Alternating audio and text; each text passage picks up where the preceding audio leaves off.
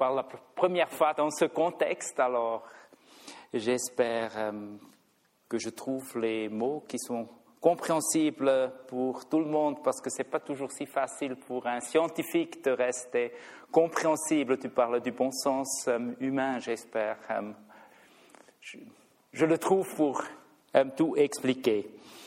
Alors, vous avez parlé visiblement déjà du rire, alors je continue bien là où vous étiez. Euh, dans notre vie et pour tout le monde, il y a heureusement des moments où on peut rire, euh, on peut se sentir heureux. Euh, ça touche même les Royals, mais ils ont aussi des moments, même si on ne le croit parfois pas, où ils peuvent s'amuser même à deux. Déjà, les bébés, visiblement, peuvent euh, rire. Euh, et comme on voit, le rire, c'est toujours quelque chose de contagieux, c'est fantastique. Malheureusement, euh, je pense que tout le monde a pu constater, la vie n'est pas seulement composée des moments où on peut rire. Malheureusement, et ça commence déjà très tôt, il y a des moments où on a plutôt envie de pleurer, on est moins bien.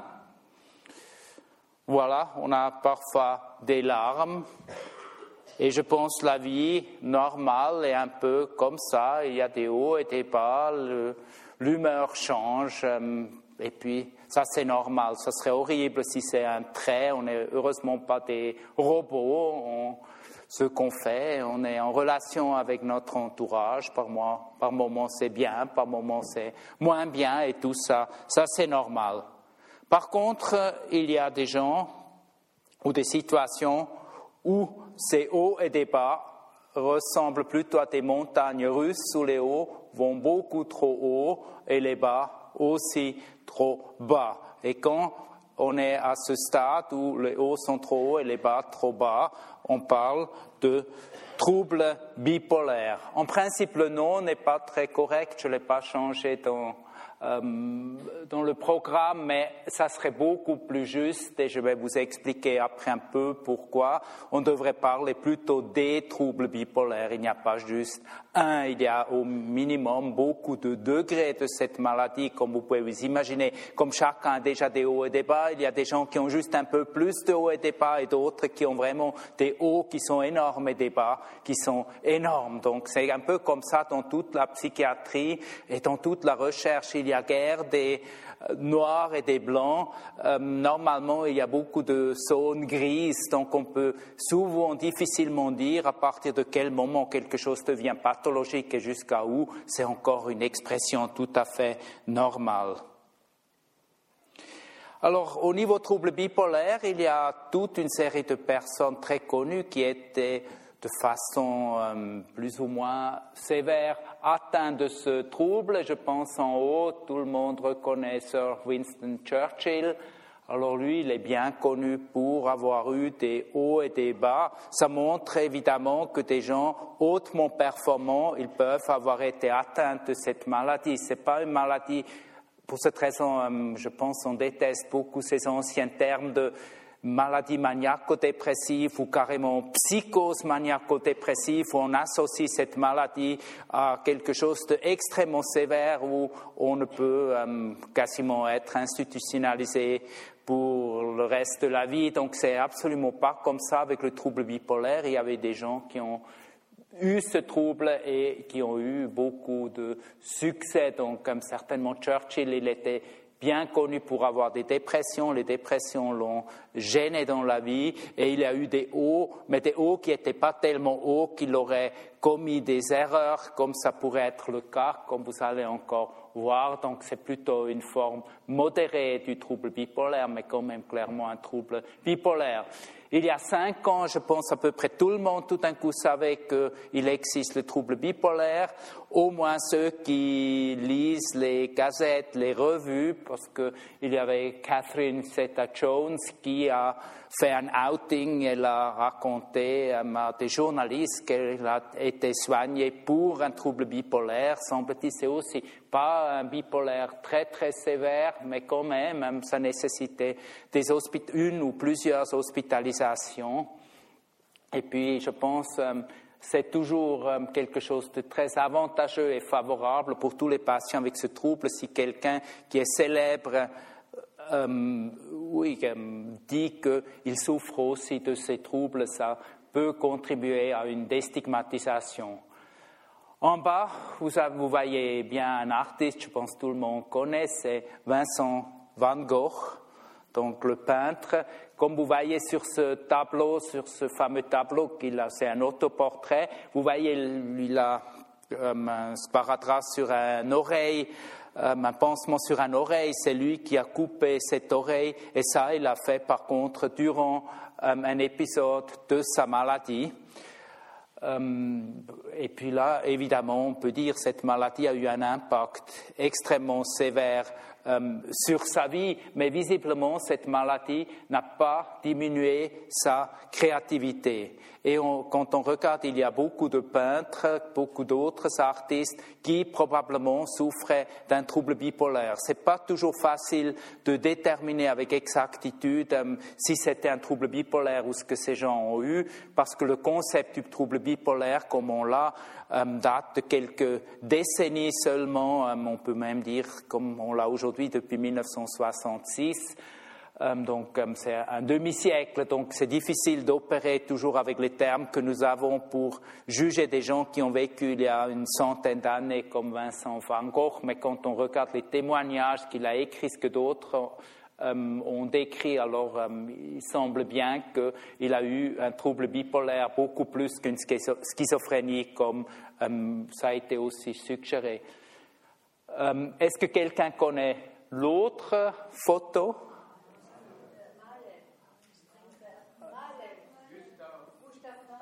Bravo, c'est Gustave Mahler. Excellent. J'étais sûr qu'il y aura des gens qui connaissent. On est dans une salle euh, qui s'appelle selon un musicien. Donc, euh, alors c'est important de le reconnaître. Donc, Gustave Mahler était il y a une centaine d'années un, un, des plus célèbres compositeurs et chefs d'orchestre, entre autres, à Munich. Donc, euh, c'est quelqu'un qui a eu un impact énorme sur la musique moderne, musique classique moderne. Alors lui, il avait eu clairement un trouble bipolaire, il a été traité pour ce trouble, mais il y avait d'autres musiciens qui étaient aussi probablement bipolaires, comme Peter Tchaïkovski, mais aussi probablement Georg Friedrich Händel, donc il y a plus de 200 ans, 250 ans. Donc, euh, tous ces artistes, j'aurais pu faire une très longue liste. Quand vous regardez sur Internet, ça finit plus. Les gens ont pensé qu'ils ont un trouble bipolaire.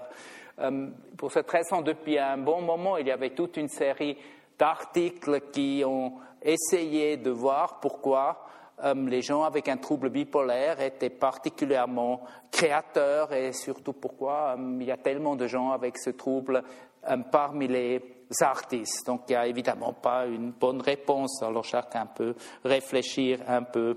Je pense qu'il n'y a rien qui est juste et rien qui est faux là-dedans. Alors, qu'est-ce que je vais vous montrer aujourd'hui?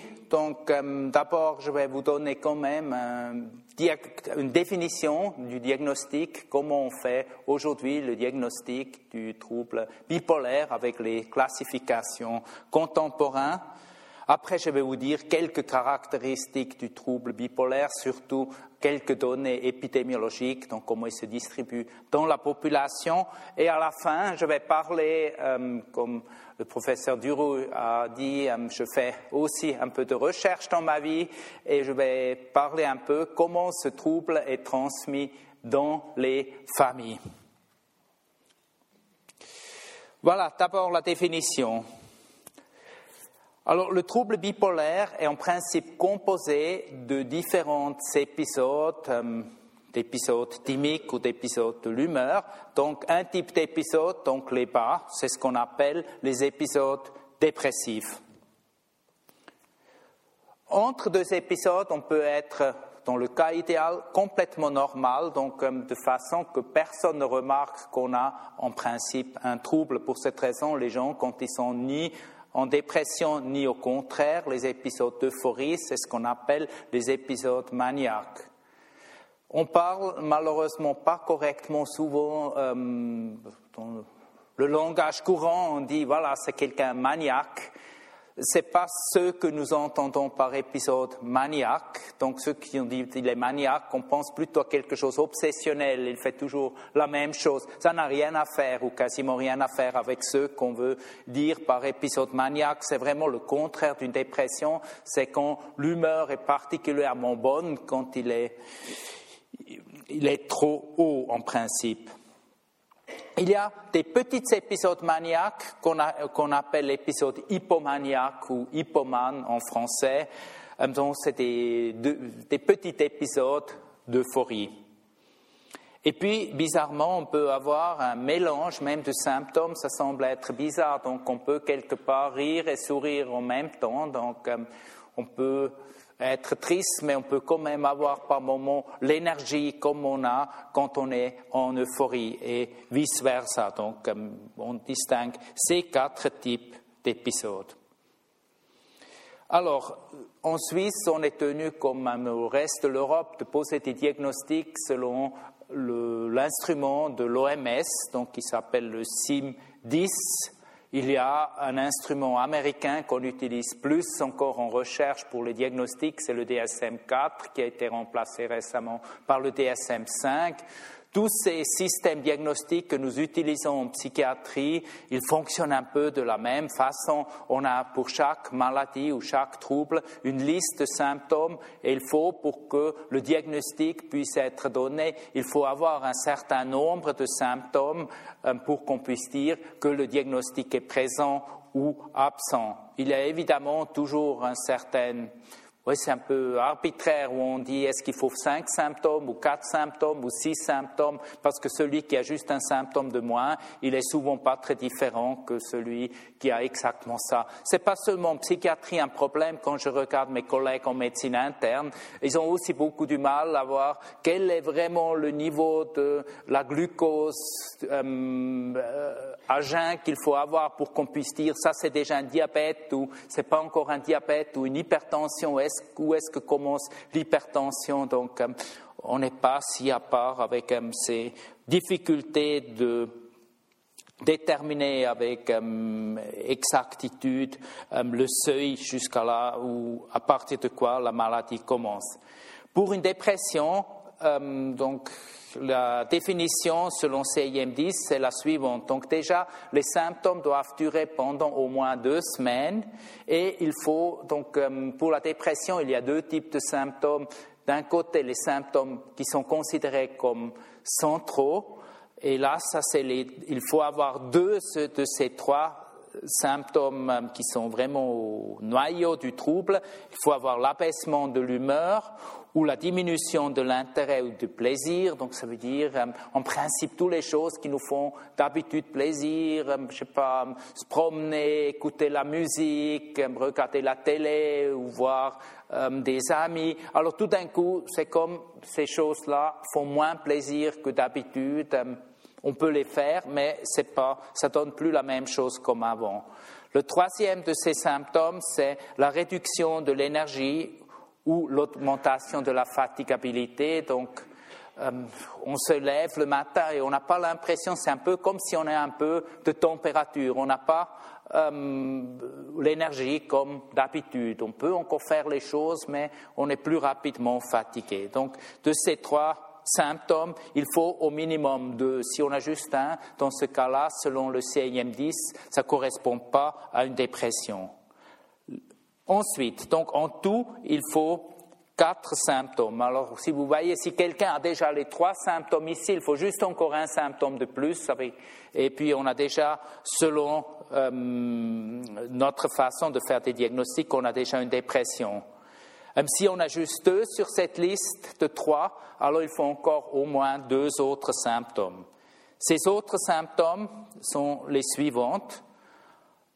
Diminution de l'estime de soi ou de la confiance en soi. Donc ça veut dire on est tout d'un coup plus sûr ce qu'on fait, euh, les choses que normalement euh, qu'on arrive à faire. Euh, on a l'impression qu'on n'arrive plus tellement à faire, on n'a plus on perd l'optimisme par rapport à sa propre performance.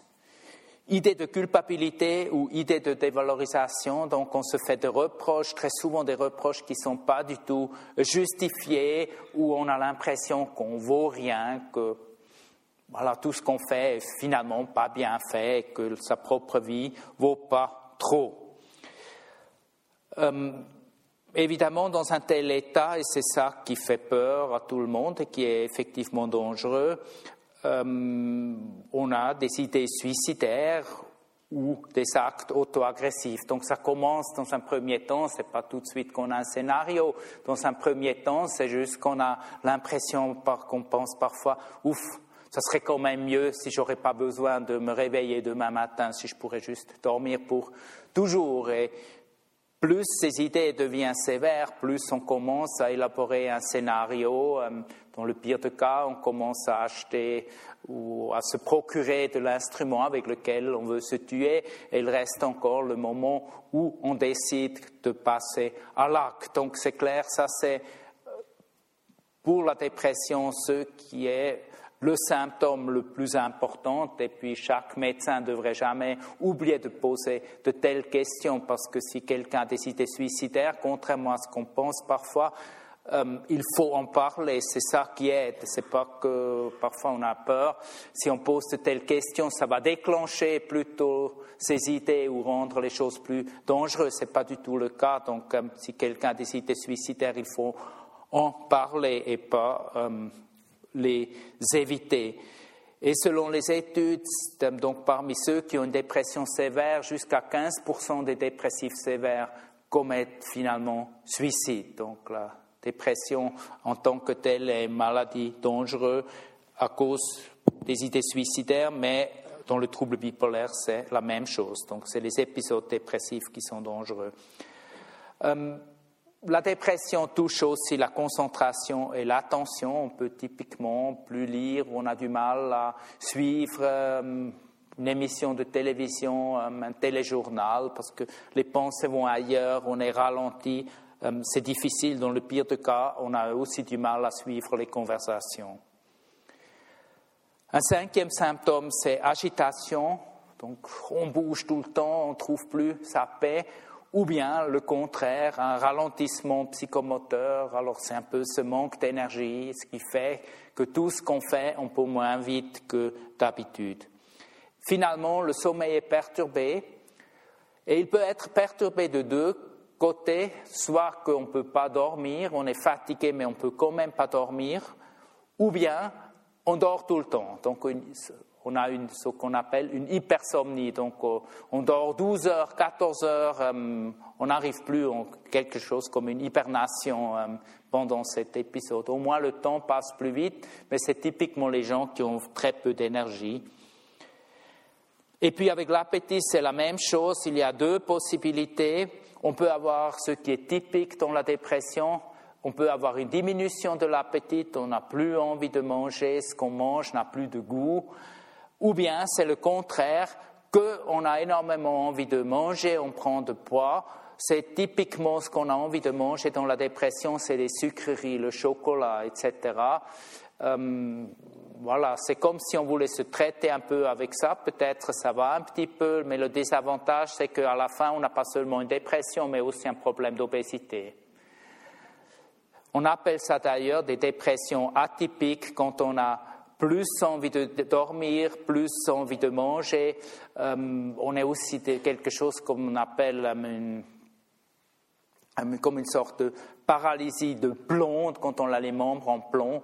Alors ça fait typiquement ce qu'on appelle dépression atypique. On a pu mettre en évidence dans notre recherche que ça c'est un facteur de risque, par exemple pour le diabète, pour l'obésité et probablement à long terme pour les problèmes cardiovasculaires que souvent les dépressifs ont, et c'est vrai pour les troubles bipolaires aussi. Euh, c'est rare, mais ça peut aussi arriver euh, à ces symptômes euh, dépressifs peuvent s'ajouter carrément des symptômes qui sont en dehors de notre réalité. On peut avoir des hallucinations, des voix qui perturbent le malade, les voix qui disent tu vaux rien, tu n'as qu'à te suicider, de toute manière tu fais faux tout ce que tu fais. Ou on peut avoir des, même des odeurs épouvantables, par exemple de putréfaction, de décomposition. Il y a des gens en dépression qui ont carrément l'impression qu'ils sont déjà en décomposition, comme si c'était mort vivant. Euh, ça peut s'accompagner des idées délirantes, typiquement de culpabilité, des gens qui se reprochent avoir commis des choses qu'ils n'ont jamais fait. Je me souviens d'un patient qu'on a eu dans les années 90, c'était vraiment impressionnant. C'était juste au moment où il avait le guerre. Euh, au Kosovo qui a commencé, et c'est un, effectivement Kosovo, mais il est venu en Suisse avant la guerre, mais il s'est reproché à lui-même d'avoir causé la guerre du Kosovo. Donc comme ça, c'était vraiment sa conviction, ce qui montre cette énorme culpabilité qu'on peut avoir dans une dépression, et c'est complètement hors euh, de la réalité de ce patient.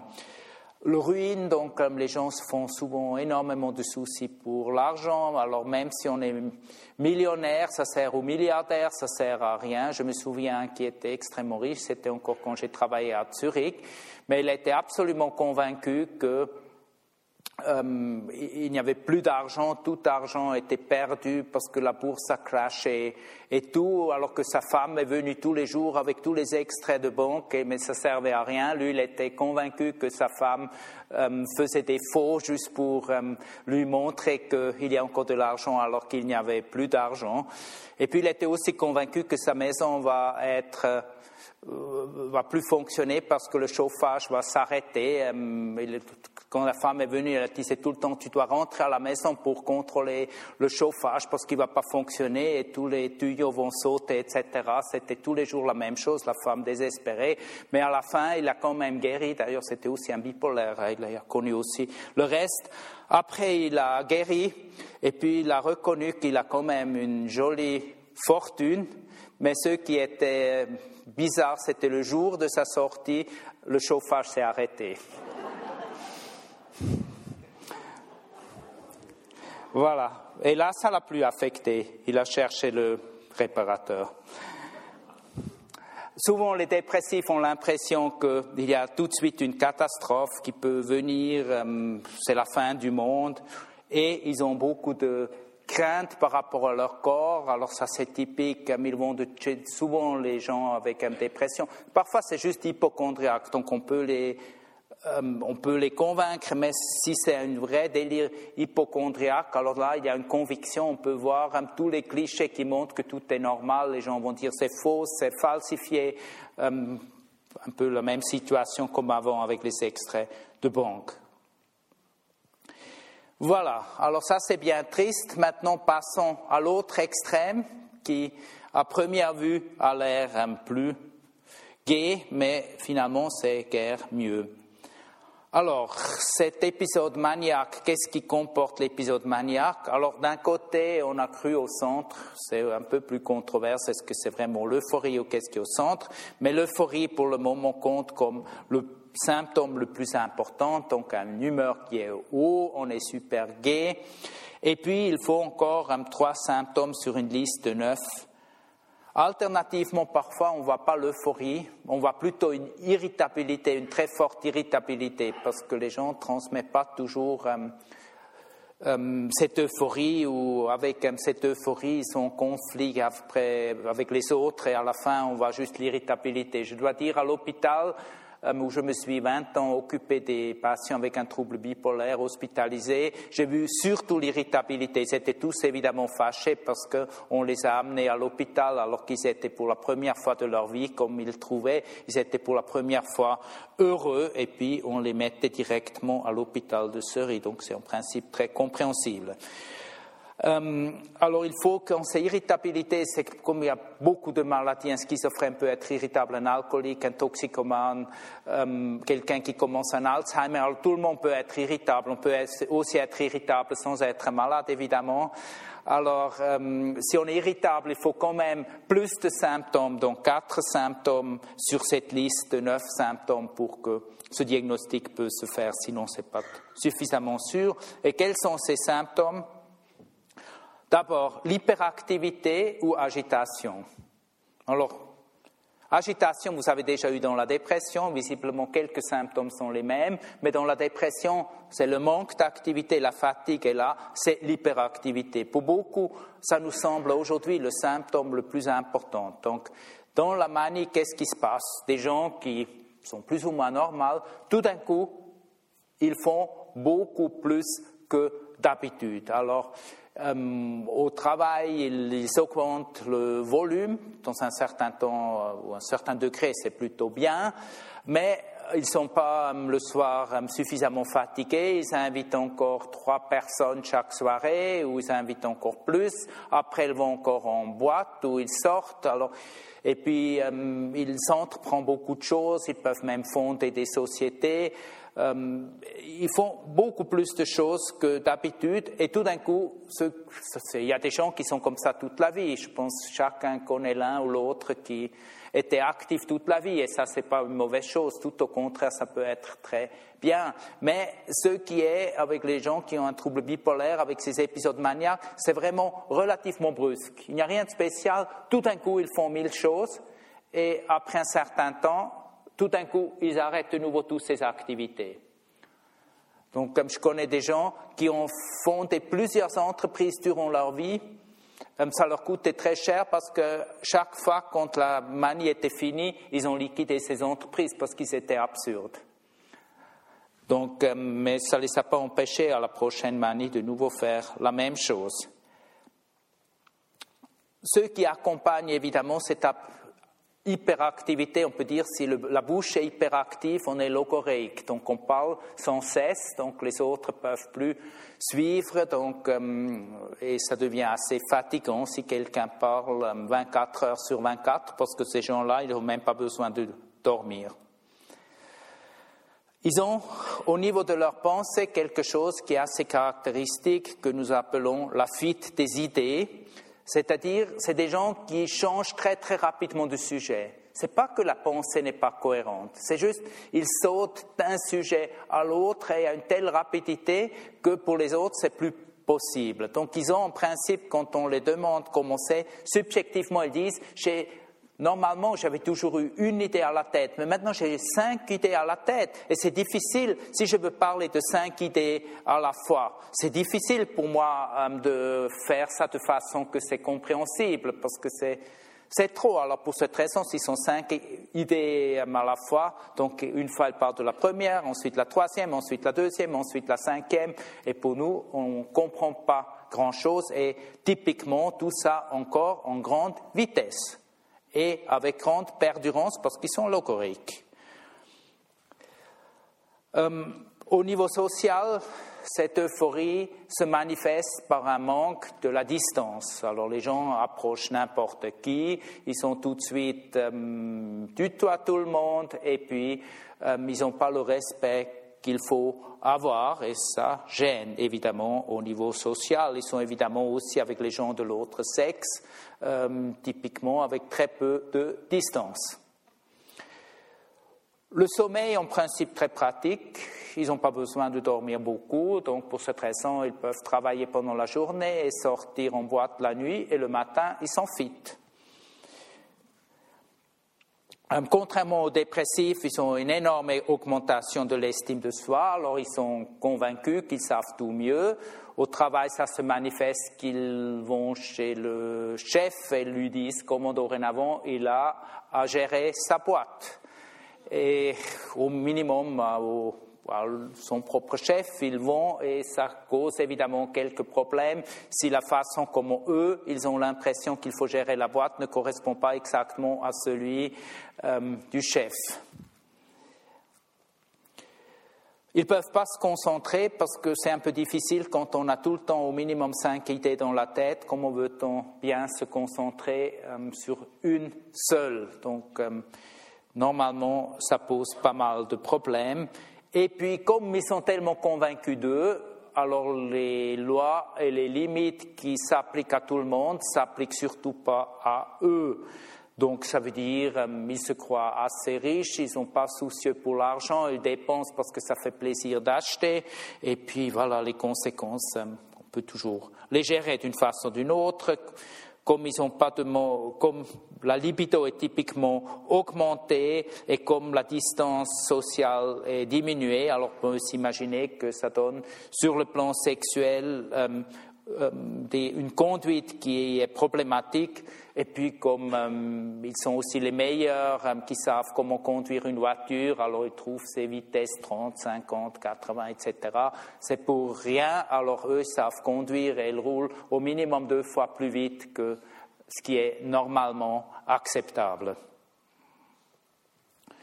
Voilà, donc, comme j'ai dit, la libido est augmentée. Euh, ça cause aussi plutôt des problèmes qu'un soulagement au partenaire. Euh, voilà, ce qui est important dans la manie caractéristique, alors, parce qu'on peut s'imaginer euh, un peu moins de soucis social, un peu plus d'énergie, un peu plus de libido, euh, un peu plus d'activité, tout ça c'est relativement bien, ça c'est vrai, mais dans la manie c'est vraiment trop, nettement trop. Alors pour cette raison, une manie entrave clairement le fonctionnement professionnel et les activités sociales.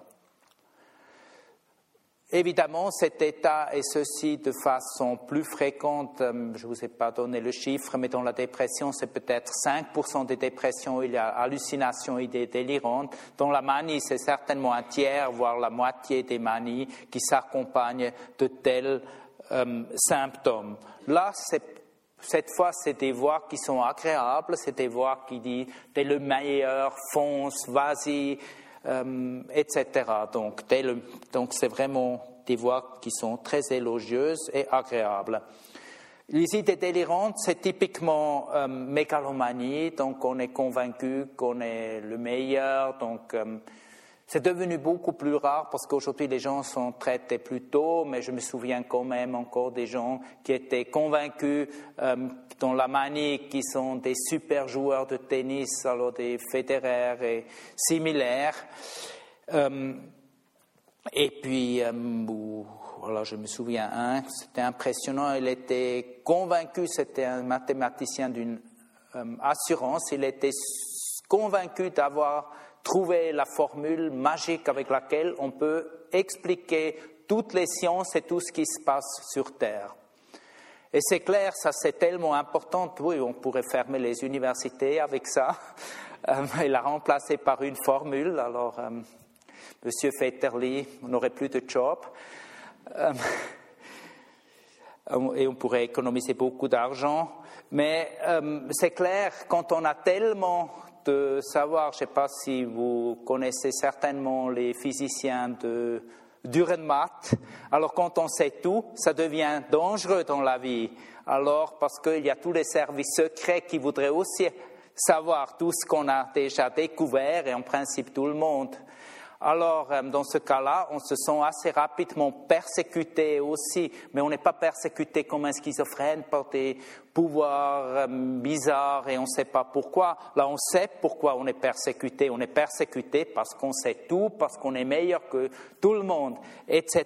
Donc, euh, pour cette raison, parfois, c'est un peu difficile de faire la distinction entre schizophrénie et épisode maniaque, mais normalement, quand on regarde l'activité, les schizophrènes sont tous sauf actifs et les bipolaires en manie sont extrêmement actifs. Voilà. Je vous ai dit, il y a la manie. Là, je n'ai pas encore dit, elle doit, ces symptômes doivent être présents au minimum pendant sept jours. Vous avez tous ces neuf symptômes. Et puis, j'ai dit, la manie a une petite sœur et ça s'appelle hypomanie. Quand vous regardez à droite, c'est quasiment les mêmes symptômes. Il y a deux que CIM10 n'a pas pris la fuite des idées. Je ne sais pas pourquoi elle ne voulait pas de ça. Euh, et puis, euh, il n'y a que lequel manque encore. Augmentation de l'estime de soi. Alors, je ne sais pas non plus pourquoi ils n'ont pas pris. Euh, c'est le secret de l'OMS parce que le système américain DSM-4 prend, et ça c'est beaucoup plus logique, exactement les mêmes symptômes. Comme j'ai dit, en principe, la la transition de ce qui est normal et la transition jusqu'au pathologique, elle n'est pas claire. Pour cette raison, on peut être un tout petit peu pathologique, ça serait l'hypomanie. Et surtout, c'est des symptômes, au fond, ils sont bien. Donc, comme on a dit, un peu plus d'énergie, un peu moins d'inhibition sociale, un peu plus de libido, normalement pas trop mal. Alors, euh, ça peut être même augmenter le fonctionnement, mais si c'est trop, c'est trop. Alors, pour cette raison, en principe, l'idée, c'est quand on a les mêmes symptômes, mais très peu, de façon que ça gêne pas, c'est une hypomanie. Dès le moment où ça devient gênant, ça devient une manie. C'est clair, où exactement est ce seuil n'est pas si facile à déterminer, mais ça c'est un peu l'idée qui est derrière. Ça fait qu'il y a deux troubles majeurs de troubles bipolaires. J'ai dit, il ne faut pas parler du trouble bipolaire, c'est les troubles bipolaires et encore d'autres. Euh, donc le bipolaire 1, c'est celui où on fait des épisodes maniaques qui sont vraiment incompatibles avec une vie professionnelle, sociale ou quelconque. Ça pose des problèmes partout et on fait typiquement aussi des dépressions. Et il y a le trouble bipolaire 2 qui a aussi des dépressions qui sont comme au trouble bipolaire 1, mais seulement des hypomanies, alors en principe les mêmes symptômes, mais ils sont moins sévères et ils ne dérangent pas le fonctionnement. J'ai mis à droite encore la prévalence dans la population, donc c'est à peu près 1% de la population qui est touchée par un trouble bipolaire 1, à peu près 1% qui est touché par un trouble bipolaire 2. Maintenant, vous allez me dire, mais voilà, c'est aussi arbitraire un peu. Pourquoi une manie doit durer sept jours, une hypomanie quatre jours? Est-ce que si on a un ou deux jours, on fait des bêtises, ça suffit pas pour être malade? Ou bien quand on a juste un ou deux symptômes, mais quand même une longue durée, est-ce que ça c'est rien? Évidemment, c'est aussi quelque chose. Pour cette raison, on parle aujourd'hui du spectre du trouble bipolaire. On s'est rendu compte qu'il y a probablement 3 à 10 de gens qui ont un peu de symptômes comme un bipolaire, mais moins sévères. Alors, soit que ces épisodes hypomanes sont de courte durée, seulement deux, trois jours, mais quand même euh, bien observables, soit il n'y a pas assez de symptômes, mais ils ont quand même une durée. Donc c'est clair, dans ce cas-là, l'hypomanie va avoir euh, encore moins d'impact. Ensuite, il y a des gens, pourquoi toujours des dépressions? Il y a certainement des gens qui ont la chance de faire de temps en temps une hypomanie, pas de dépression, alors qui voudrait pas ça? Donc, en principe, pas une maladie, mais quelque chose qu'on peut dire, c'est quelque part dans le spectre du trouble bipolaire. Parce que finalement, qu'est-ce que nous voulons? Si on pourrait être toute la vie en hypomanie, ça serait pas trop mal. Seulement, on ne peut pas le commander. Il y a peu de gens qui sont tout le temps comme ça. On paye normalement avec un peu le contraire. Et finalement, il y a encore euh, le caractère cyclotimique, c'est plutôt une personnalité, c'est des gens qui sont assez instables, ils font jamais une vraie hypomanie, jamais une vraie dépression, mais ils sont tous les jours une fois un peu haut, une fois un peu bas. Donc les, les courbes que je vous ai montrées, seulement un peu plus que les autres, mais pas telles que ça pose vraiment beaucoup de dégâts ni à la personne ni aux autres. Voilà, avec ça, je pense tout le monde a compris un tout petit peu ce que, nous entendons par trouble bipolaire et quelques caractéristiques euh, de ce trouble. Alors, j'ai déjà parlé. Là, j'ai un point. voilà. Euh, donc là, ça, c'est toute une série d'études qui étaient menues aux États-Unis, aux Pays-Bas, en Allemagne, Puerto Rico, deux études euh, en Suisse, donc à Zurich à où ils ont juste essayé de regarder dans la population quelle est la prévalence, donc la fréquence de ces troubles quand on regarde qui a eu une fois Major Depressive Disorder, c'est la dépression sévère, qui a fait une fois durant la vie une dépression sévère. Alors, euh, dans la première étude aux États-Unis, c'était à peu près 5% qui ont fait une dépression sévère au moins une fois pendant la vie. Dix ans plus tard, c'était déjà 17%. Alors, vous pouvez vous imaginer le débat que ça donne et pourquoi tout d'un coup la dépression triple. Jusqu'à aujourd'hui, c'était jamais bien résolu. Pourquoi tout d'un coup euh, la dépression euh, s'est triplée en 10 ans? Probablement, il y a des problèmes méthodologiques, mais il y a quelque chose qu'on voit toujours et c'est aussi vrai pour le trouble bipolaire, les gens qui sont jeunes, ils ont plus de risques dans ces études d'indiquer qu'ils ont fait des dépressions que les gens d'un certain âge. Alors, plus on est âgé, moins on rapporte qu'on a eu des dépressions. Alors voilà, comment expliquer cela? Difficile. Donc il y avait donc soit que les jeunes aujourd'hui Peut-être ils apprennent mieux à l'école et dans l'éducation. Il faut parler des sentiments quand on est aussi quand on n'est pas bien, notamment aussi pour un garçon. On a le droit de pleurer, on a le droit de dire qu'on va pas bien. Peut-être les gens qui sont nés, donc ici encore typiquement des gens avant la deuxième guerre mondiale. Peut-être euh, on leur a dit non, il faut être fort ou je sais pas quoi. Peut-être c'est juste une comment on s'exprime. D'autres croyaient que les circonstances euh, dans lesquels euh, la génération après la guerre a grandi, favorisait quelque part les dépressions. Alors, ce débat n'est pas clos, mais probablement il n'y aura jamais une réponse définitive.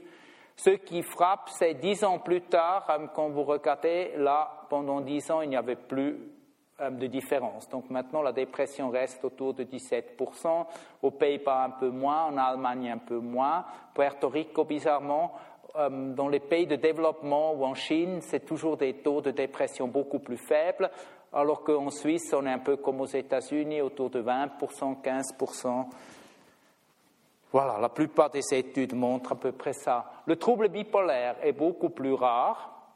Euh, quand vous regardez, c'est à peu près un, un petit pourcent trouble bipolaire 1, demi-pourcent bipolaire 2, Ensuite, la prochaine étude des États-Unis, si on met tous les deux ensemble 1,6%, quand ils sont répétés tout d'un coup 4%, voilà, en Suisse, ça fait aussi 3,7% à Bâle, très peu. Alors, en général, quand on regarde, hein, j'ai fait une fois le résumé de toutes les études qui étaient faites en Europe, on arrive, troubles bipolaires 1 et 2, à peu près à 1% euh, chacun. Et ça reste relativement stable, mais ça veut dire si vous voyez quelqu'un qui fait une dépression, alors quand même euh, avec environ 17% versus peut-être 2%, donc il y a beaucoup plus de gens qui font une dépression qui ont juste une dépression unipolaire et pas un trouble bipolaire. Le trouble bipolaire est quand même plus rare que la dépression. Euh, le trouble bipolaire a un caractéristique, il est très souvent, ça c'est chez des patients qui étaient traité, il s'associe très très souvent à d'autres maladies. Alors le plus, c'est des maladies liées à l'abus de substances psychoactives. Comme vous voyez, c'est plus, plus de 40% des bipolaires ont un problème d'alcool ou de drogue. Mais il y a aussi 40% qui ont un trouble anxieux. Donc, trouble anxieux, c'est trouble panique, donc tout d'un coup des angoisses, anxiété généralisée, phobie sociale, agoraphobie, tous ces troubles. Donc, ça, c'est ceux qui sont le plus euh, prominents. Le TOC, donc les obsessions, ça touche aussi à peu près 10%. Les autres maladies sont moins fréquent. Donc, ça veut dire le trouble bipolaire vient rarement seul. Il est très souvent associé à un trouble anxieux ou un abus de substance. Ça fait parfois que, euh, ou pas si rarement, que quelqu'un, parce qu'il boit à la fin tellement, on voit ni les épisodes maniaques ni dépressifs, que les gens sont traités pour euh, un alcoolisme, alors qu'au fond, ils ont un trouble bipolaire et ça fait souvent très très longtemps jusqu'à ce qu'ils reçoivent le bon traitement. Évolution à long terme, c'est surtout des bipolaires 1, il s'agit surtout des patients qui étaient hospitalisés. C'est clair, ceux qui ont plutôt du spectre ont une évolution beaucoup plus favorable. Alors, ceux qui été trouvés sur 15 ans, dans une étude, 73% ont fait des rechutes. Donc ça veut dire que si quelqu'un a un trouble bipolaire, il y a une très forte chance de refaire une fois un épisode dépressif ou maniaque. Euh, malheureusement, euh, il n'y a pas seulement, donc je vous ai dit, dans le cas idéal, on fait un épisode dépressif, après on est bien, un épisode maniaque, après on est complètement rétabli, mais il y a des études qui montrent quand même qu'il y a des symptômes résiduels euh, qui peuvent être présents au minimum dans cette étude 50% du temps, après déjà le premier épisode, il y avait des, des symptômes résiduels et c'est souvent des symptômes très fins, on voit quasiment rien, mais c'est quand même ça qui empêche les gens, par exemple, à reprendre le travail. Donc le résultat, c'est que sur 10 ans, seulement 50% des gens peuvent encore travailler comme ils ont travaillé au début. Et puis il y a des multiples déficits, alors ça veut dire le niveau professionnel est diminué très souvent. Dans le pire des cas, ça amène à une rentaille. Euh, au niveau social, c'est clair, ça donne des casses. Si euh, on se présente une fois avec, euh, devant les amis dans un épisode maniaque ou quand on est en dépression, on ne fait plus rien, on perd ses amis. Ça amène aussi à fréquemment des divorces parce que si on trompe le conjoint chaque fois quand on est en manie, ça c'est une mauvaise passe pour un mariage heureux. Alors très souvent les bipolaires perdent leurs membres de la famille, donc dans ces situations-là c'est un trouble triste. Alors, résumé de ces caractéristiques, donc c'est à peu près 2% de la population qui souffre soit d'un trouble bipolaire 1 ou 2. Il touche de façon égale à peu près les hommes et les femmes, contrairement à la dépression seule qui touche surtout les femmes et moins les hommes. Le trouble bipolaire est accompagné souvent d'une mauvaise évolution. Il commence déjà tôt, au, moins 50% du trouble bipolaire commence durant l'adolescence, avant 18 ans. Il produit typiquement de beaucoup d'épisodes, donc c'est rare qu'on a juste une manie et plus rien après. Le risque suicidaire est autour de 15%, au moins dans les formes sévères, donc comme les dépressions sévères. Il y a un grand risque de développement d'abus de substances. À cause de cette comorbidité avec plein d'autres troubles, on pose souvent pas rapidement le bon diagnostic ou bien au début on voit seulement les dépressions mais pas les manies, on traite pour une dépression et pas pour un trouble bipolaire. Et pour cette raison, en moyenne, ça dure 5 à 10 ans jusqu'à ce que le diagnostic est correctement posé, ce qui est évidemment une catastrophe parce que les gens n'ont pas le traitement qu'il faut pour un trouble bipolaire parce qu'ils sont souvent traités comme une dépression et c'est absolument sous-optimal. Voilà. Maintenant, vous êtes encore capable de passer aux troisième partie, parce que c'est la partie un peu plus recherche, parce que maintenant vous savez un peu ce que c'est un trouble, comment il se manifeste un peu dans la population qui est touchée, qui est moins touchée, et maintenant on arrive un peu à la recherche, parce que ça c'est la question est-ce que ce trouble est transmissible? S'il est transmissible, combien il est transmissible? Et comment on mène la recherche dans ce domaine?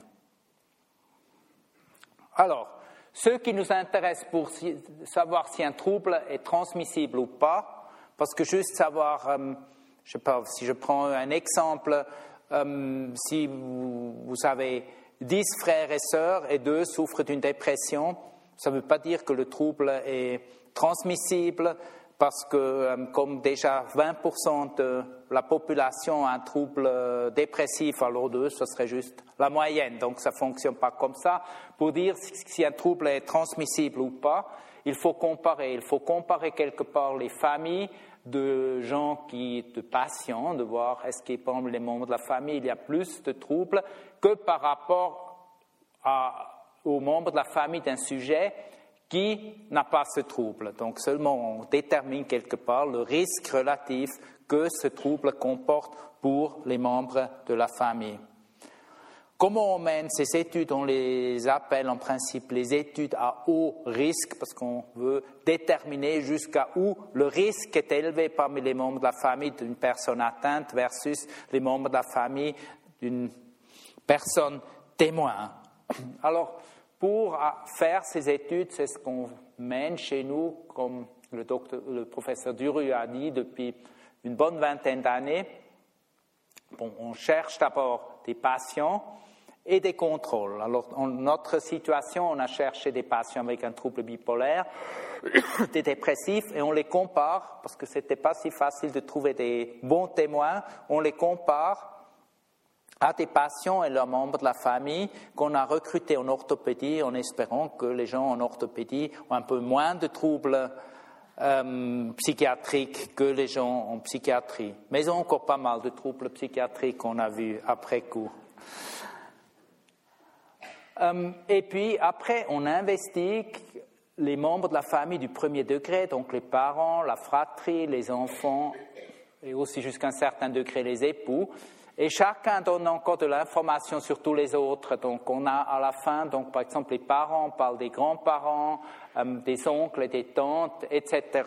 Et à la fin, on a de multiples informations sur chacun, alors parce que chacun décrit l'autre, dans le cas idéal, chacun est interviewé et on a encore le matériel des dossiers médicaux. Donc on fait un diagnostic euh, selon la meilleure appréciation, ce qui est souvent pas si facile parce que l'information est contradictoire. Mais vous avez avec ça aussi de l'information, par exemple, si quelqu'un ici s'est suicidé, vous avez quand même de l'information parce que sinon vous avez seulement de l'information sur des gens qui vont relativement bien et peut-être ceux qui vont mal, ils ne vont pas participer, ne sont pas capables ou sont déjà morts. Pour cette raison, c'est relativement complexe. Donc c'est ce qu'on appelle une étude familiale.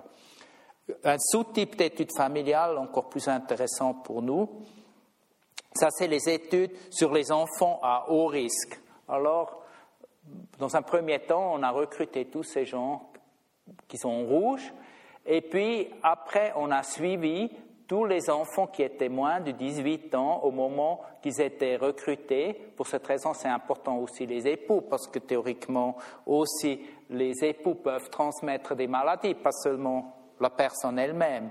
Si je dis transmettre des maladies, ça ne veut pas dire génétiquement, parce qu'on peut aussi probablement induire des maladies ou perturber quelqu'un par son comportement, et ce n'est pas forcément seulement les gènes. Dans une famille, c'est très complexe. Euh, voilà, et qu'est-ce qu'on peut faire? Pourquoi c'est intéressant de suivre les enfants? Alors d'un côté, on peut regarder quels sont tous les facteurs de développement d'un trouble. Alors pas seulement est-ce que j'ai des parents qui sont malades, mais il y a toute une série d'autres facteurs, comment la famille fonctionne, est-ce qu'il y a beaucoup d'événements de vie, comment la personnalité se développe, euh, donc euh, tout, comment la relation parent-enfant s'est établie. Donc on peut analyser dans une telle étude à long terme tous ces facteurs et leur impact sur le développement de troubles euh, chez un enfant. Donc, euh. Et puis, ce qui est très important, on veut aussi avec ça identifier quels sont les symptômes précurseurs, on appelle aussi prodromes, qui précèdent le début d'une maladie. Pourquoi? C'est très très important pour la prévention Parce que on ne peut pas dire, OK, les enfants de bipolaire, ils ont un risque plus élevé d'être bipolaire, on fait maintenant une prévention générale. Personne ne saurait comment cette prévention générale va, on ne peut pas extraire les gènes ou quelque chose comme ça. Alors ça sert à pas grand-chose. Donc on peut seulement faire une prévention à partir du moment où il y a les premiers symptômes qui sont manifestes. Donc on doit savoir quels sont les symptômes qui doivent alerter un parent ou les médecins. Alors pour cette raison, c'est déjà important de savoir quels sont ces symptômes qui sont annonciateurs pour un futur développement d'un trouble bipolaire. Euh, on n'est pas les seuls au monde, et puis je vous ai juste vous montré, mais il n'y a pas tellement d'études. Hein. donc il y a quelques études qui existent, donc ce n'est pas nécessaire que vous puissiez tout euh, ici intégrer, mais juste pour dire, il y a euh, plusieurs études qui étaient faites aux États-Unis, une ancienne étude qui été faite sur cette population Amish, donc ça des, finalement des descendants, un, tiers des Suisses, des Allemands du Sud et des Alsaciens, hyper religieux qui vivent en Pennsylvanie et ils s'étaient beaucoup étudiés. Il y avait aussi des bipolaires chez eux. Il y a une étude au Canada, il y a une étude euh, la plus grande au Pittsburgh, il y a une étude à Harvard qui est pour une fois pas du tout la meilleure, euh, même si c'est Harvard. Il y a une étude qui est faite aux Pays-Bas et puis la nôtre. Donc avec ça, on a déjà quasiment toutes les études qui étaient faites euh, ces derniers 20 ans. Pourquoi si peu d'études Je peux dire, euh, Une des raisons, c'est très peu pratique. Si vous voulez construire votre carrière scientifique, vous devez publier, publier, publier. Si vous avez dans 20 ans des résultats ou dans 10 ans, vous n'allez pas très vite euh, développer votre carrière. Il y, a des, domaines où on peut publier plus rapidement et peut plus rapidement obtenir le privat et tout ce qu'on veut normalement comme jeune chercheur. Ce n'est pas très attractif. Mais c'est intéressant. Après 20 ans, on a beaucoup de données et on est très, je pense qu'on peut faire des choses très très utiles et qui sont très satisfaisantes, mais le, début est très dur. Donc on a mis plus de dix ans sans publication. Euh, quand on regarde, ces études ne sont pas si grandes, donc voilà, quelques-uns sont tout petits, mais ils ont beaucoup d'enfants, comme ce Amish Study, comme ils sont hyper religieux, 15 patients produit 115 enfants, donc ça c'est quand même considérable. On n'y arrive plus du tout en Suisse. Euh, les autres études sont normales, c'est à peu près, donc comme chez nous, euh, on a eu 81 bipolaires avec 145 enfants, ça correspond à peu près à 1,6, 1,8 enfants, donc les autres arrivent à quelque chose de assez normal. Donc la plus grande étude au niveau enfants, donc, donc 236 bipolaires à Pittsburgh, 391 enfants, c'est la plus grande étude. Donc ces études, c'est extrêmement difficile. On a mis huit ans déjà pour euh, inclure cet euh, échantillon euh, à Lausanne et à Genève, en orthopédie et en psychiatrie. Et puis ces études ont suivi les enfants, comme vous voyez, autour d'un peu plus de 10 ans. Donc on était à 11 ans quand on a publié la dernière fois. Voilà, ça c'est nos deux publications majeures, juste pour vous montrer. Ça c'est pour la publication sur la première investigation et ça c'est sur les dix ans de suivi. Pardon, j'ai pas arrêté mon truc, ça c'est pas bien.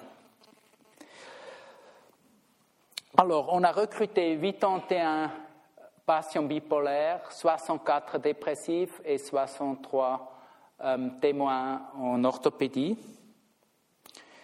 Ceux-là ont eu 145 enfants de bipolaires, 115 enfants de dépressifs et 112 enfants de témoins.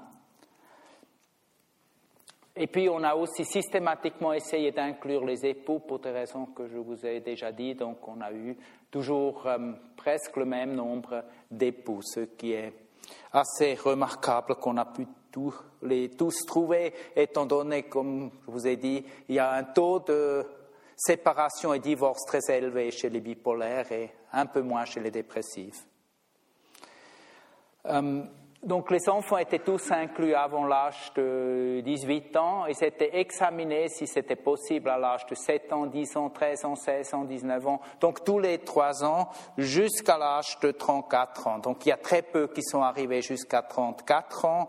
Donc la plupart, l'âge moyen en ce moment est autour entre 19 et 22 ans. Donc la plupart, et maintenant, sont des, juste des jeunes adultes, mais comme le trouble bipolaire peut commencer jusqu'à l'âge de 35 ans, ça serait nécessaire de suivre cette cohorte jusqu'à ce que tout le monde ait passé au moins 35 ans. Je suis pas sûr que le Fonds national veut nous subventionner encore si longtemps, mais on fait notre mieux pour obtenir tous les trois ans toujours l'argent. En ce moment, c'est le projet de l'EPFL avec un, c'est un grand projet de neurosciences qui soutient ce, oh, pardon, ça va plus s'arrêter.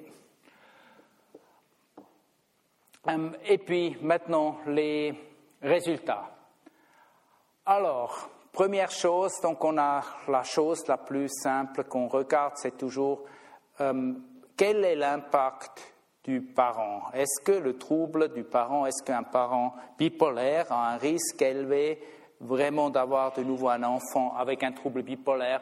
Et on a vu que ce n'est pas seulement avoir un parent bipolaire, mais c'est aussi le début du trouble du parent qui joue un rôle important. Alors on a euh, mis notre échantillon d'enfants en cinq groupes. D'abord un groupe de contrôle. Quel est le risque d'un enfant quand le parent était un patient orthopédique? Alors comme vous voyez, ce risque n'est pas très loin de zéro. Donc ça monte un tout petit peu parce que tout le monde a un certain risque de faire un trouble bipolaire, mais ce n'est pas très élevé. Ensuite, on a regardé donc le vert, les enfants d'un parent avec une dépression, quand le trouble commence après 21 ans ou devant, donc vous voyez le bleu, le vert, c'est pas très loin du noir. Alors ça fait pas beaucoup augmenter un risque. Si vous avez un parent dépressif, euh, ça fait pas beaucoup augmenter le risque de faire un trouble bipolaire. Ça fait augmenter le risque, ce que je vous montre pas, de faire des dépressions, mais pas de faire un trouble bipolaire. Donc euh, c'est pas une prédisposition.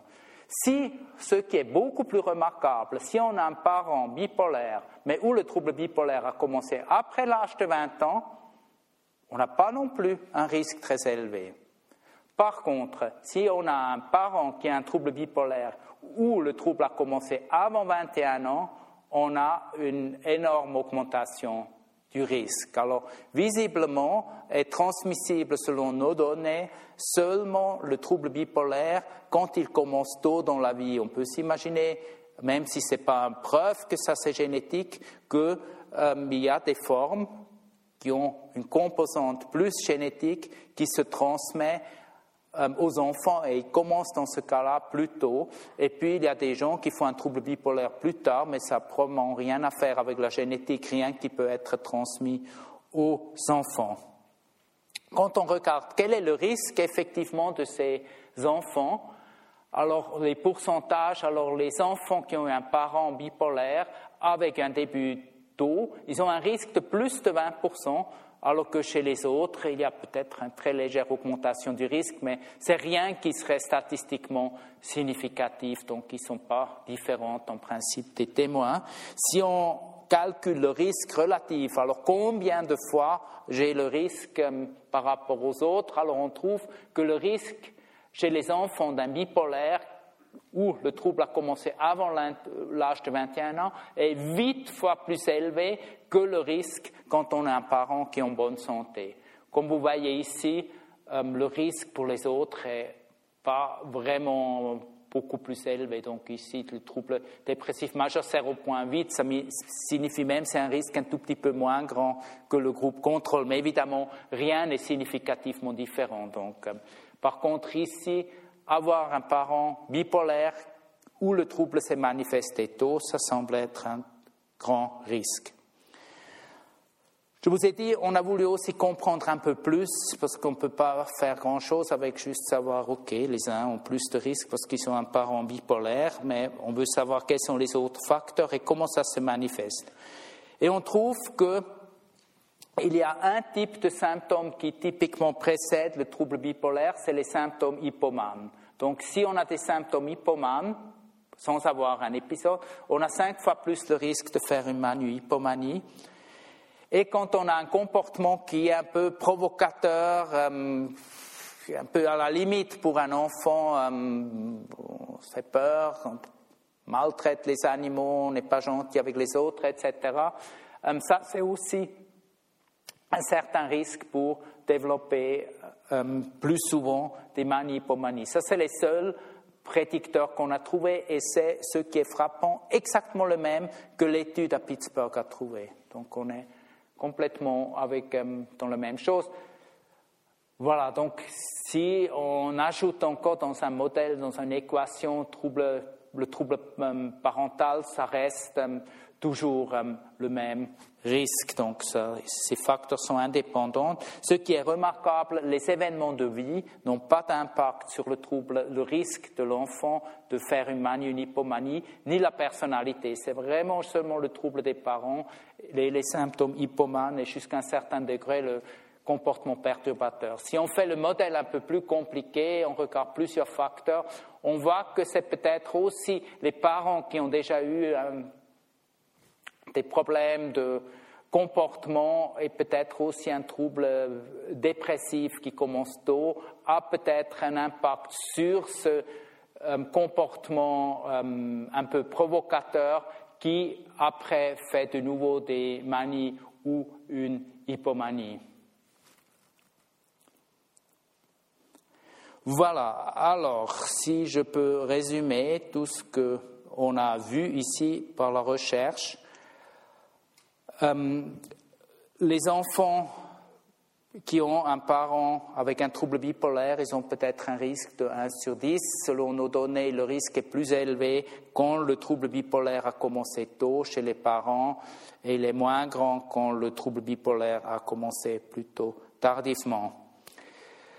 Euh, le trouble bipolaire commence en général pas tout d'un coup. Il y a quand même souvent quelques symptômes précurseurs, mais ces symptômes précurseurs sont assez similaires déjà comme la manie va être. Donc, c'est typiquement des symptômes maniaques. C'est moins des symptômes dépressifs et c'est des symptômes au niveau, donc, quand même un comportement assez souvent provocateur euh, qui peut annoncer un tel trouble chez les enfants. Voilà, alors je finis avec euh, mon équipe. Donc, ça, c'est l'équipe devant l'hôpital de Surrey avant que ce soit détruit et remplacé. Euh, donc, euh, Madame Vandeler, c'est elle qui a fait la première publication. Madame de Gunten, elle est la secrétaire.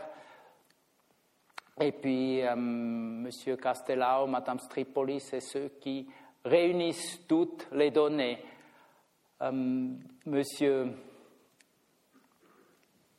Mehdi est euh, le statisticien et puis tous les autres sont ceux qui ont récolté les données, c'est des psychologues. Voilà, à ces gens-là, on, euh, on doit tout ce travail qu'on a pu faire ces derniers 22 ans. Alors merci pour votre attention.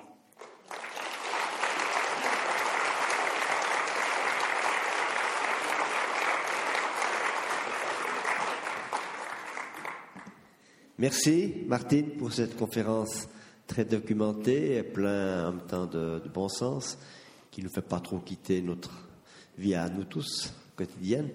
Alors, on a un moment pour poser quelques questions. Qui voudrait prendre la parole? Euh, Il y a un micro.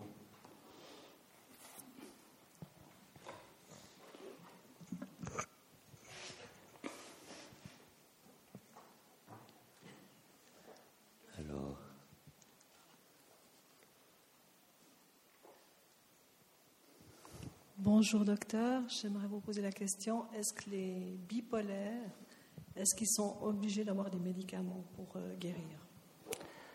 Alors personne n'est obligé de prendre des médicaments. Alors au moins aujourd'hui, on n'oblige personne. Euh, la question, alors au moins mes patients ne sont pas obligés. Euh, la question c'est est-ce que c'est favorable pour eux ou pas favorable pour eux? Je dirais, pour la grande, grande, grande majorité du trouble bipolaire 1, euh, le lithium s'est révélé comme le meilleur médicament en vue de la stabilisation du trouble. Donc c'est clair, il faut, quand on parle des médicaments, il faut bien distinguer trois situations. Un, c'est quand on est en manie, c'est clair, en principe, l'hypomanie, par définition, ne nécessite pas de traitement, parce que c'est en principe bien. Euh, la manie nécessite toujours un traitement, parce que dans la manie, euh, par définition, on commet des actes qui sont nuisibles, qui peuvent être dangereux pour la personne, qui peuvent être dangereux pour d'autres. Et c'est très difficile dans la manie de laisser juste quelqu'un comme ça. Donc la plupart des gens dans la manie, ils nécessitent même une hospitalisation parce que c'est plus gérable, ils dépensent toute leur fortune, ils se mettent hautement en conflit et c'est très difficile de, voilà, de les laisser comme ça sans médication. Donc c'est typiquement les neuroleptiques qui sont proposés dans la manie, donc c'est difficile de se passer. Dans la dépression, euh, la plupart des patients sont très très contents qu'on peut les aider avec les médicaments parce que ça raccourcit quand même les dépressions. Donc il y a guère des bipolaires qui veulent rien, ils veulent qu'on raccourcisse. Et après, dans l'intervalle, quand on est dehors, là c'est la question de la stabilisation de l'humeur, d'un traitement préventif. Et là, c'est le plus critique chacun, finalement, il doit savoir quel risque il veut courir. Donc, euh, il y a des bipolaires qui disent non, je n'ai pas envie de prendre un médicament et j'accepte que j'ai de temps en temps des épisodes. Et d'autres disent mais non, je ne veux pas mettre en danger toute ma famille, toute ma profession.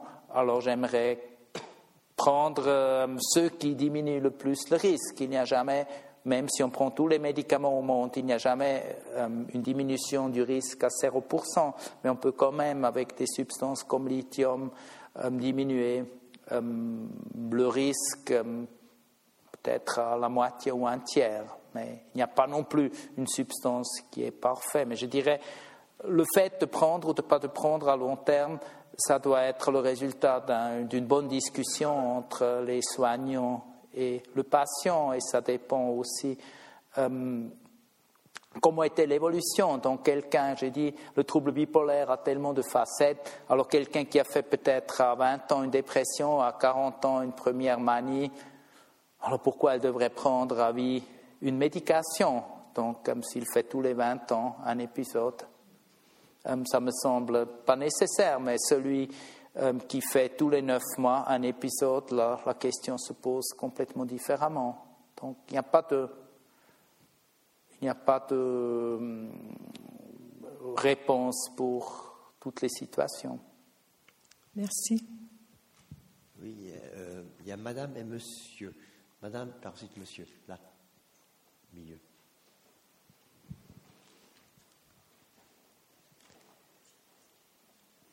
La main Oui.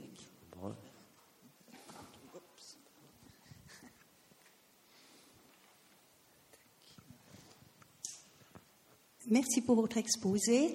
Euh, pensez-vous que vos résultats pourront être notablement modifiés une fois que tous les enfants auront atteint 35 ans, puisque votre idée est de les suivre? Je suis malheureusement pas un prophète. Euh, euh, ce, là où je suis particulièrement curieux, c'est de savoir qu'est-ce qui se passera avec les enfants qui ont eu un parent où le trouble bipolaire a commencé après 21 ans. Est-ce que c'est une deuxième forme de trouble bipolaire ou, comme chez les parents, ça a commencé tardivement, le trouble commencera de nouveau chez les enfants aussi tardivement? Parce que comme les enfants à peu près 20 ans en moyenne maintenant, euh, si les deux formes seraient transmissibles de façon séparée, on peut s'imaginer une forme est déjà transmise, donc je ne m'attends pas qu'il y a beaucoup d'enfants de plus qui vont encore développer un trouble bipolaire parmi les enfants qui ont eu un parent avec un, début tôt, parce que 20, 21% c'est énorme déjà. Par contre, on peut s'imaginer que parmi les autres euh, enfants, il y a encore l'un ou l'autre qui développe ce trouble.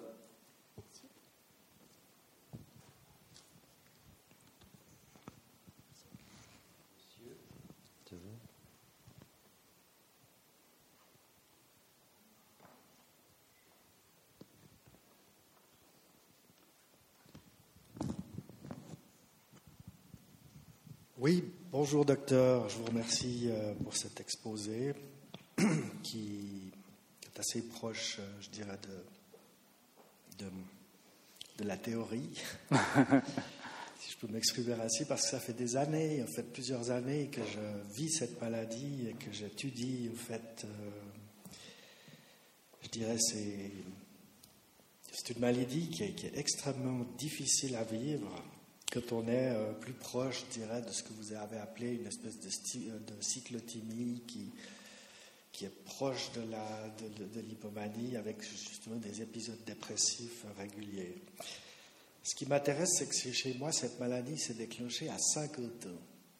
Et que dans votre exposé, vous avez mentionné que souvent, euh, on pouvait, disons, on pouvait déclencher cette maladie plutôt votre 35 ans. Et puis, vous avez aussi mentionné que c'est intéressant. Il est clair qu'une personne qui a déclenché cette maladie avant 21 ans et qui a eu des enfants a beaucoup plus, si on ne tient pas compte du facteur génétique, a beaucoup plus de chances de, de transférer cette maladie vers ses enfants, puisque un volet dont on n'a pas parlé dans votre exposé, c'est ce, ce, fameux volet psychosocial. Parce que ce que vous n'avez pas non plus mentionné dans l'exposé, c'est qu'une maladie telle que la bipolarité, c'est une maladie en fait intrinsèque qui peut se déclencher. Voilà, alors ma, question, elle est, peut-être un petit peu euh,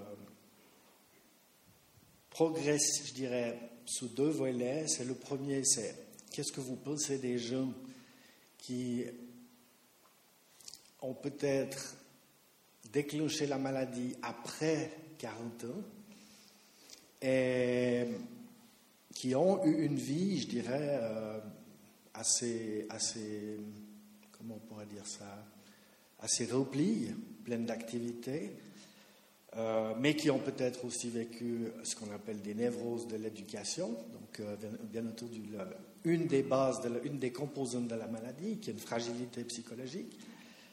Et puis, mettez ça en perspective avec le monde qui, tourbillonne, qui devient. Parce que dans la bipolarité de type 2, on a une composante dépressive qui est beaucoup plus importante. Et forcément, la dépression n'est que le. Si vous voulez, n'est que le on va dire, la traduction d'une forme d'angoisse. Voilà. Et quand on est dans la dépression et qu'on sait qu'on est bipolaire, eh bien, on sait qu'on va sortir de cette dépression, mais qu'on va aller vers l'hypomanie. Euh, c'est très compliqué, comme vous dites, ces deux phases, vous l'avez très bien expliqué dans votre exposé. Donc, moi, je, voilà mes deux questions pour résumer. C'est qu'est-ce que vous pensez de ceux qui attrapent la maladie, de ceux qui déclenchent cette maladie après 40 ans, de, disons... Et la deuxième question? Et la deuxième question, c'est pourquoi, pourquoi, je, je pense que c'est important, ça fait des années que j'étudie la question, pourquoi est-ce qu'au Suisse, nous n'avons pas encore un... Parce que le docteur Pricey, qui est très influent, je dirais, sur le plan suisse, euh, il, a, il faut savoir qu'il a écrit les. les, les je dirais, tu pouvais je m'excuse. Oui, c'est important. Non, quatre thérapeutiques de, du traitement pour tous les médecins mhm. psychiatres. Ça me paraît important qu'on crée un centre euh, pour les bipolaires en Suisse qui ne traite que cette maladie. Mhm. Et je ne comprends pas, est-ce que c'est politique, est-ce que c'est pourquoi on n'a pas euh, encore euh, élaboré un, tel système? Je, précise qu'il y a six centres qui traitent la bipolarité ah. en France. Voilà, je On va l'écouter. Merci beaucoup. Voilà, première question, qu'est-ce que je pense du trouble bipolaire qui commence après l'âge de 40 ans? La seule chose que je peux dire, c'est même si la grande majorité des bipolaires commencent avant l'âge de 20 ans, au minimum 15, 50% avant 18 ans, il est bien connu que cette maladie peut commencer beaucoup plus tardivement. Donc, c'est même décrit des gens qui sont déjà à moitié en démence, ils peuvent encore développer un trouble bipolaire. C'est au moins Jules Langs qui nous a décrit ça récemment. Donc quelqu'un, il a trouvé qu'il a commencé à 80 ans. Donc on peut encore très tardivement commencer. Donc du point de vue scientifique, on pense qu'il faut une certaine prédisposition pour faire un trouble, mais probablement plus c'est tardif, plus c'est d'autres facteurs que des facteurs génétiques qui jouent un rôle pour encore déclencher une telle maladie. Donc il n'y a pas une bonne explication pourquoi chez un ça commence juste à 40 ans et pas seulement à 50 ou à 35, mais c'est probablement une maladie et c'est ce qu'on trouve. Et c'est pas seulement nous qui ont trouvé, plus ça commence tardivement, moins c'est transmis sur les enfants. Donc ceux qui parlent que c'est moins génétique. Alors visiblement, il y a d'autres facteurs qui peuvent faire qu'on développe quelque chose qu'on peut finalement presque pas distinguer du trouble bipolaire qui commence tôt. Euh, ça c'est une chose. Pourquoi il n'y a pas un centre suisse pour le trouble bipolaire? Euh, Je pense euh, je ne suis pas si sûr que les choses centralisées sont toujours mieux que les choses qui sont décentralisées. Euh, je pense, euh, moi je vois déjà un grand avantage que Genève a depuis environ 15 ans grâce au professeur Aubry un programme bipolaire. Oh, il y a 20 ans, en 98, avec la réforme du système euh, du département de psychiatrie, on a instauré une section des troubles de l'humeur où on a mis tous les gens qui sont intéressés et qui sont compétents pour le trouble bipolaire et la dépression dedans. Je pense qu'il y a quand même, on va vers une spécialisation sur un centre. Zurich a depuis longtemps euh, une unité trouble de l'humeur. Bâle était la première unité de l'humeur de toute l'Europe. C'est souvent dépression et troubles bipolaires sont ensemble parce que je pense que les mêmes gens s'intéressent aux deux. C'est aussi difficile de morceler trop, mais je pense que dans le système suisse où tout est organisé selon canton, je ne vois pas tellement pourquoi centraliser plus. Je pense qu'on euh, arrive quand même à bien soigner les bipolaires. La compétence est là dans tous les centres. Merci. Oui, une question là.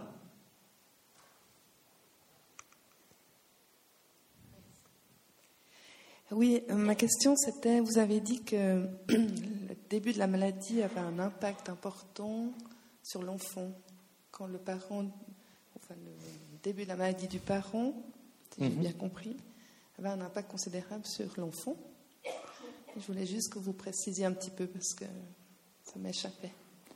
Alors, euh, je ne suis pas sûr si j'ai tout compris. Ce que nous avons trouvé, c'est que l'âge du début du trouble du parent joue un rôle important. Dans le sens si le parent a un trouble qui a commencé avant 18 ans, le risque de transmettre ce trouble à l'enfant est beaucoup plus grand que lorsque le parent a eu un trouble bipolaire, un peu comme le monsieur a décrit, qui commence à 40 ans, Là, ça ne semble pas, selon nos données, il y a d'autres données qui vont un peu dans le même sens, il y a moins de risques pour les enfants quand le trouble du parent commence plus tardivement. On pourrait expliquer ça évidemment par euh, la génétique, mais il peut y avoir d'autres facteurs qu'on n'a pas bien compris qui peuvent faire que ces deux troubles ont cette différence.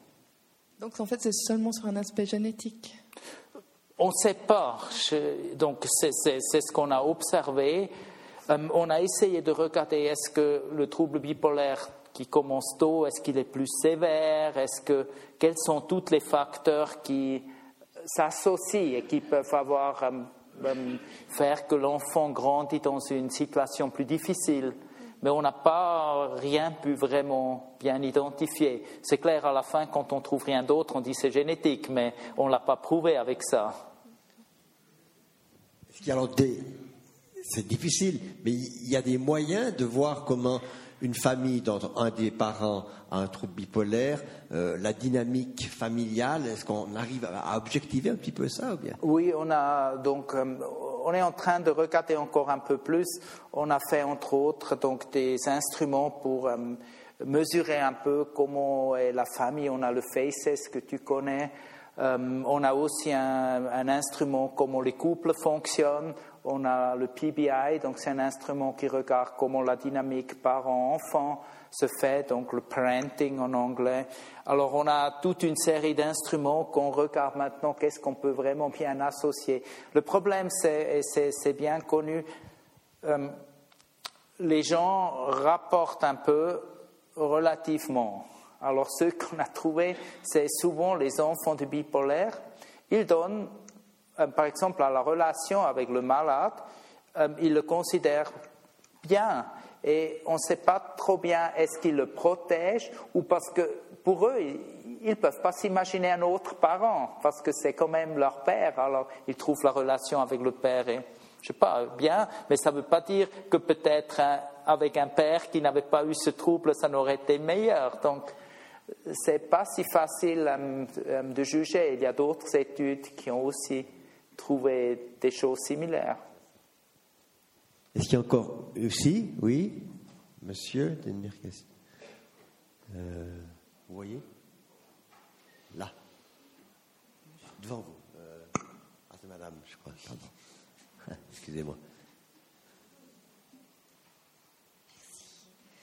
Oui, une question à propos des patients bipolaires. Est-ce qu'on trouve plus fréquemment chez eux des traumatismes de l'enfance, genre euh, violence, séparation d'avec la mère ou abus sexuels Euh, on a regardé et on ne l'a pas trouvé chez nous. Ça ne veut pas dire qu'aux États-Unis, ils trouvent plus de ces événements parce qu'heureusement, chez nous, ces événements sont quand même inférieurs à, par exemple, dans l'étude de Pittsburgh, ce qui est quand même pour le moment favorable chez nous. Alors il y a quelques-uns, mais c'est tellement peu que ça n'a pas d'impact euh, qu'on pourrait mesurer statistiquement. Voilà. Oui, euh, monsieur, là, qui a posé la question? Monsieur Darioli?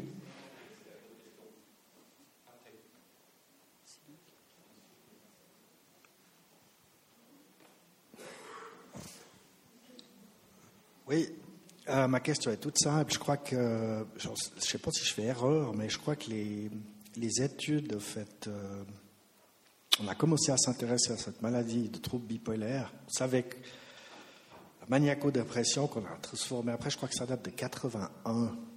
Est-ce que c'est juste ou pas? 1981, parce que ce qu'il faut dire de cette salle, c'est qu'au principe, il faut à peu près 17 heures pour détecter un bipolaire de type 2 et 10 heures pour détecter un bipolaire de type 1. Ça, c'est à peu près les statistiques. Donc, est-ce est qu'au Suisse, est-ce que vous confirmez ce chiffre de 81 Parce que ça veut dire que si je fais 81 plus 21, je suis à 91. Et que la potentialité que cette maladie augmente est grande quand même. Vous parlez de 1 à 2% de la population. Moi, je pense que cette maladie va peut-être augmenter dans les années futures. Voilà, j'ai terminé ma question. Alors, je n'ai pas compris à 81, qu'est-ce qu'il y avait eu? C'est possible. La question peut-être pas si claire, mais elle est peut-être pertinente. Vous êtes d'accord? Vous la réglez avec le Dr Prezig à la fin de la conférence?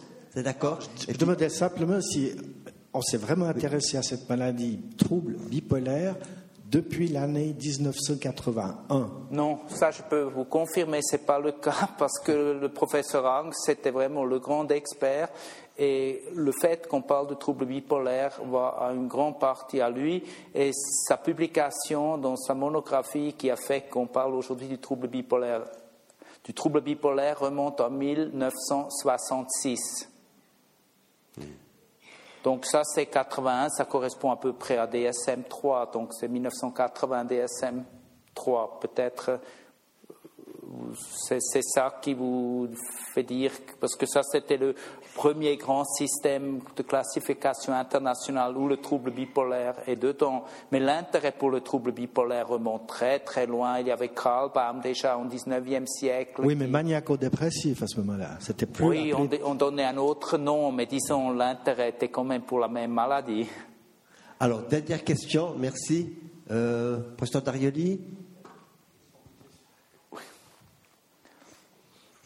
C'est une petite question. Je sais qu'il est, tard, il est 16 heures, mais c'est juste le point par rapport à la compréhension de la maladie. Vous avez beaucoup travaillé pour savoir comment est-ce qu'elle est transmise, cette euh, maladie. Ma question est la suivante. Qu'est-ce qu'il en est des connaissances, euh, au fond, neurobiologiques pour la physiopathologie de la maladie? Est-ce que là, vous avez un élément qui vous permet d'avancer dans la compréhension? Je dirais c'est justement à ce niveau qu'il y a la grande déception. Donc il y a beaucoup de recherches. Euh, et puis finalement, il y a très peu de choses qui peuvent véritablement aider les patients. Donc euh, là où il y avait certainement le plus d'investissement, c'était au niveau génétique. Donc quand on regarde ces chiffres, on, devrait dire, on dirait, et c'est la même chose. Donc comme il y a des études familiales qui ont publié le risque pour tous les membres de la famille et facteur 8, 10, etc., on devrait dire, c'est des maladies prédisposées pour qu'on trouve des gènes. Il y a maintenant des chivas, donc euh, et puis qu'est-ce qu'ils trouvent à la limite euh, deux DNA marqueurs qui indiquent peut-être deux gènes qui ont à faire quelque part avec euh, les canaux de neurones, euh, mais ça reste, quand on regarde qu'est-ce que ça explique pour le trouble, ça explique à peine 1%. Quand on prend ces scores de Chivas, ça explique un peu plus, mais évidemment, ils sont très influencés par la taille de l'échantillon. Plus il est grand, plus on peut expliquer. Donc, c'est des artefacts. Donc, euh, on n'a pas compris jusqu'à présent la génétique du trouble. On ne peut pas identifier un gène. On peut évidemment faire des scores avec plein de gènes qui expliquent un peu plus, mais c'est aussi des artefacts statistiques, combien ça explique et ça nous aide rien du tout de mieux comprendre euh, par rapport à toutes les autres substances biologiques ou je ne sais pas quoi, on n'a pas pu identifier quelque chose euh, qui, nous permet de mieux comprendre la pathogénèse de la maladie. Et la dernière déception, c'est les IRM euh, qui n'ont pas pu montrer véritablement des noyaux qui seront augmentés ou euh, plus petits ou de IRM fonctionnels qui auraient pu bien déterminer les bipolaires, des schizophrènes ou des dépressifs et des contrôles. Alors, la biologie jusqu'à présent, je dois dire, on est quand même plutôt triste quand on regarde au niveau traitement. Euh, le professeur Holzbohr l'a récemment aussi dit, lui, il était longtemps le chef de l'Institut Max Planck, une des institutions de recherche les plus prestigieux de l'Europe, il a dit, voilà, finalement, on traite les gens encore comme presque dans les années 50 avec le lithium, ça reste notre meilleure substance. Évidemment, il y a des substances plus modernes, mais finalement, ils passent tous sur le même principe. On est un peu dans une situation où me semble-t-il, on essaye à tout prix de faire des choses biologiques, typiquement de sciences de base, des gens qui sont beaucoup trop loin des patients et ma conviction, c'est, et lui il a dit la même chose, euh, s'il y avait un peu plus de cliniciens qui sont impliqués dans la recherche et il imagine un peu quelles sont vraiment les bonnes questions cliniques, peut-être on aurait progressé plus que dans une situation où 95% de l'argent est, par exemple, au NIMH, est versé pour la science de base. Ça veut dire on investit dans les souris euh, que dans les êtres humains. Un souris, juste pour vous dire, le cerveau d'un souris, c'est 0,4 euh, 0,4 grammes.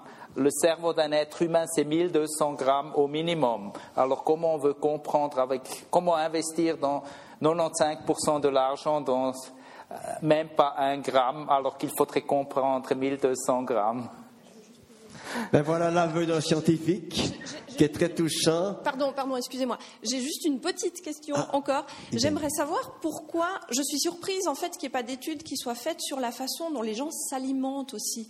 Et par rapport aux perturbateurs endocriniens, je me demande si il peut y avoir un, effet. Il y a des études qui sont, faites. il y a des ah, études qui sont été faites. Je pouvais évidemment pas donner un, je pouvais évidemment pas donner un survol sur tout ce qui fait dans le trouble bipolaire. Sinon, euh, ça donnerait un symposium qui prend euh, au minimum 4-5 jours. Ça existe. J'ai juste focalisé sur la transmission du trouble bipolaire et je je réclame pas qu'on a dans notre étude investigué tous les potentiels facteurs de risque. Je pouvais juste dire ce qu'on a fait. Voilà. Alors, merci beaucoup. Je pense qu'on a appris aujourd'hui certaines choses. On n'a pas appris des choses qu'on aurait aimé peut-être savoir, mais dans le scientifique, que le scientifique lui-même dit, c'est très difficile de les attraper pour différentes raisons.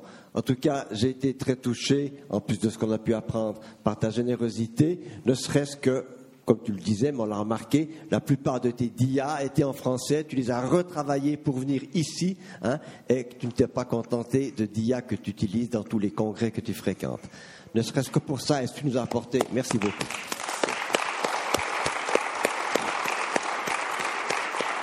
J'attire votre attention sur la conférence de lundi prochain. Nous aurons l'occasion, une fois n'est pas coutume, de recevoir trois personnes pour nous parler de la chaîne du bonheur, hier et aujourd'hui, qui fêtait ses 70 ans l'année dernière, avec trois chevilles ouvrières de la chaîne du bonheur, un de ses pionniers, euh, Monsieur Claude Pahu, le directeur actuel, euh, qui est Félix Bollman, et un ancien directeur, Tony Burgener. Rendez-vous lundi prochain. Merci.